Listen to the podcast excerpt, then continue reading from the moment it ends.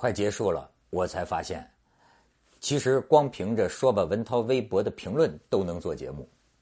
你看这个网友留言，吉普赛说：“这一年啊，每天都是你的声音陪我入睡。今天才知道，这是个只有一年的节目，累呀。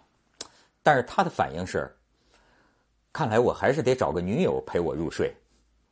春暖花开二五二幺。”强烈建议至少每周录一次，周日录，周一播，这样每周一到五锵锵三人行，周六约炮，周日录天天。谢谢你啊，给我安排的每周一炮，这确实很重要。呃，泰山球迷吧简直发出了说吧文涛的最强音，文涛永远活在我们心中。我说 我都不知道该不该感谢你。有一个 Chain Lane，他显然是啊。听到了昨天我讲的新闻，他说啊，听到大陆把捞尸体当赚钱工作，真的令人不解。不怕鬼来找那个人吗？台湾渔民如果不把尸体捞上来，那条船会倒霉的呀。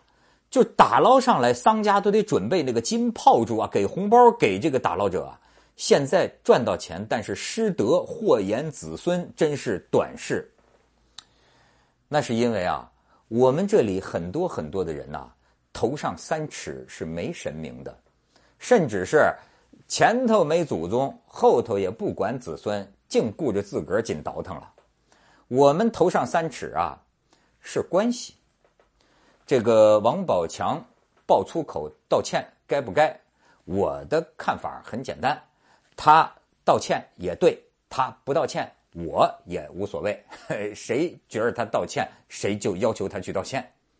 但是他这个事儿啊，倒是让我想到这个认倒霉这事儿。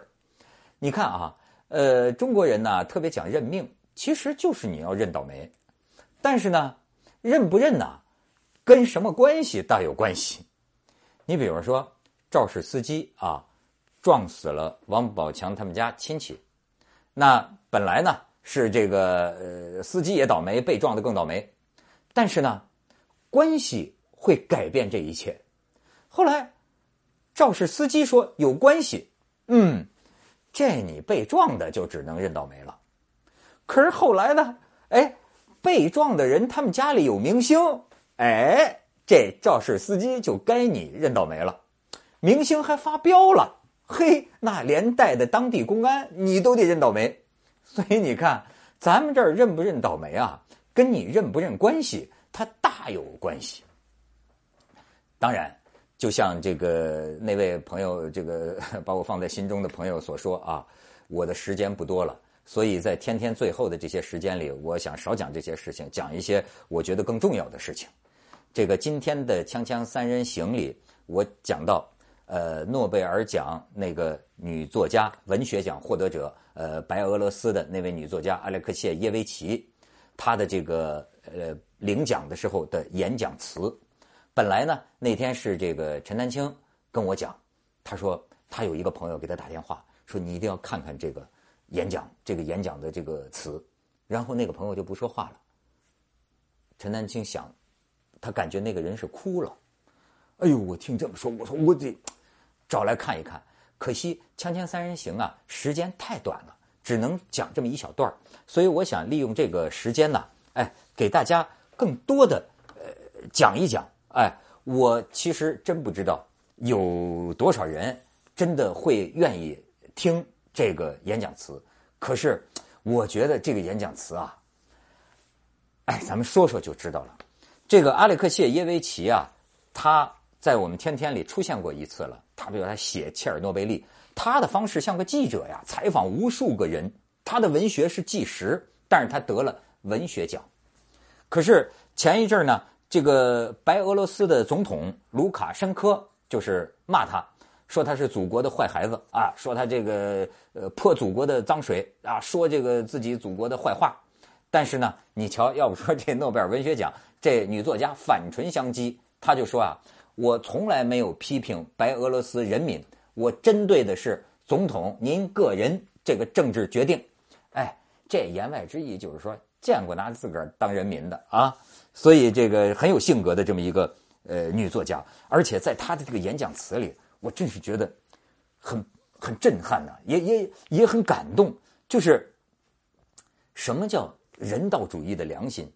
这些大词儿，平常我说起来都脸红啊。我不是这样的人，可是这不意味着我不会敬佩，不会感动。呃，你看他这个演讲的正文啊，我并不是一个人站在这个讲台上，还有一些声音围绕在我身边，数以百计的声音。他讲他的童年啊，一到晚上，村里的这个村妇、农妇就聚在一块儿，坐在长凳上，他们小孩儿就在那儿听他们讲故事。没有男人，因为二次大战之后，他们的男人全都战死了。然后这村里啊，就都是女的。但是你想到没有，在这些女人的世界里，他说他印象最深的是，这些女人谈论的不是死亡，而是爱。他们会讲述心爱的男人上战场的前一天是怎样和他们告别的，他们会谈论如何等待男人回家，他们仍然在等待，很多年过去了，但他们继续等待。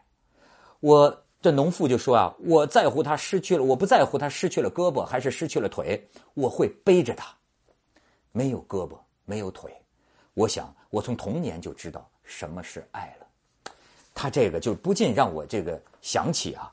这个，我曾经说过一个故事，就是当年这个红军呐，那个老区江西那个地方，那个老区有一个八十岁老太太，几十年如一日，天天每天早晨走挺远的路，到一个那个山口那儿，到那儿拄着拐杖，到后来啊，到后来是孩子扶着，就那么呆呆的伫望，从早上到晚上才回来。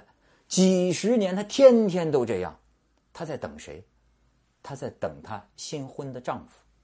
就当年红军长征啊，小两口新婚之夜的第二天，她的丈夫就跟着红军走了，就是从那个村口，就是从那个山口走的呀。但是，她一直就天天等着她这个新婚的丈夫回来，一直都没有回来。他也不知道这个生死，他认为他坚信他一定还活着。实际上，后来查到的这个资料史料，后来才知道，前些年才知道，就是她的丈夫走上红军长征路不久就被杀害了。也就是说，这老太太呆呆的这样等了一辈子啊！我当时就脑脑脑海中不禁浮现出那个那个歌那个《十送红军》呐。一送里个红军，该知个下了山。尊重各位网友啊，这个我不唱了，我让宋祖英给咱们唱。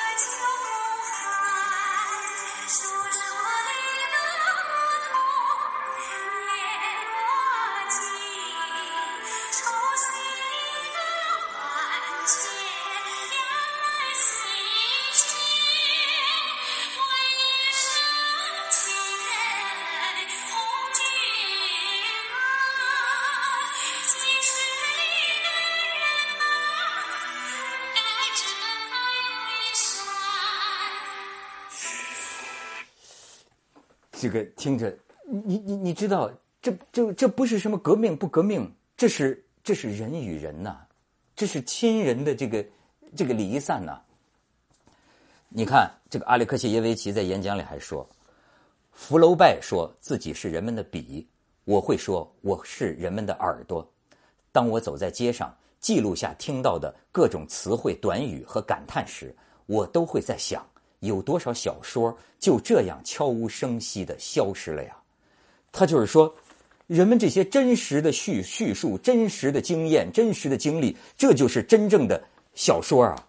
你看，他就说，我生活在一个从小就教我们死亡的国家，我们被告知人的存在就是为了奉献，为了牺牲自我，我们被教导用武器去爱别人。如果成长在另一个国家，我不可能走。这条路，我的父亲最近去世了，他信仰共产主义。我跑遍了前苏联的各个国家，并录了几千盒磁带。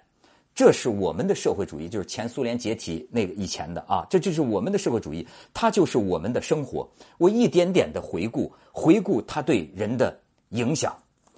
战后，这个西奥多·阿多诺在《震惊》中写道：“奥斯维辛之后，写诗都是野蛮的。”这话是什么意思啊？我想起好像是萨特曾经说过那么一句话，就是说：“孩子都饿死了，文学有什么用？”你知道，比如说，我的一个德国的一个呃文学家，一个汉研究文学的汉学家，他认为，就是说，这个文学啊，它是要讲究语言的，好好的语言啊，呃，文学的这个意境，哎，这个确实是相当高贵的文学。但是阿列克谢耶维奇讲的就是他的文学主张啊，他说，经常有人说我写的不是文学，是文献，可是今天。文学是什么？谁能回答？就是，他就认为，就说，奥斯维辛集中营啊，在这个人类能够这样的屠杀自己的同类，这样的事情发生的时候，我们所能做的啊，就是最诚恳的、最忠实的记录、记录、记录。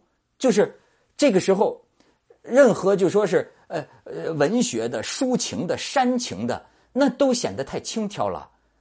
对这个这个这个这个沉重的这个事实啊，怎么能不记住？你看，他说：“我对小人物感兴趣，我认为他们是渺小却伟大的人物，因为痛苦能塑造人。在我的书中，他们讲述自己的历史，更宏大的历史也从中显现。我们没有时间来理解已经发生以及正在发生的事情，但是我们需要说出来。首先，我们需要清楚的说出来。我们害怕这样做。”我们还没有准备好面对我们的过去。在托斯托耶夫斯基的小说《群魔》中，沙托夫一开始就对斯塔夫罗金说：“在无限无穷的世界里，我们是最后一次相遇的两个生物。别用那种腔调，像个人一样说话吧，至少用人的声音说一次话。”我和我的主角们差不多也是这样对话的。人们从自己的时代发生。但人类的心灵是难以抵达的，这条路被电视、报纸以及这个世纪的迷信、偏见、谎言阻隔。你看，他这里边讲的一个事儿，就是说我真诚的对待我的受访者，他们也信任我。在阿富汗之前，就是前苏联那个入侵阿富汗，在阿富汗之前，我信奉人性化的社会主义。当我从阿富汗返回，我不再抱任何幻想。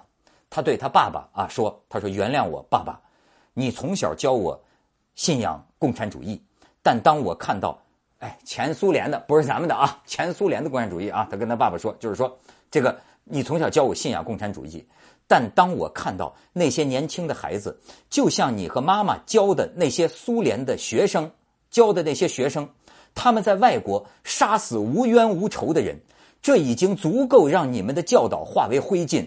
我们是凶手，爸爸，你知道吗？我父亲哭了。这就是阿列克谢耶维奇，短短的天天怎么讲得完呢？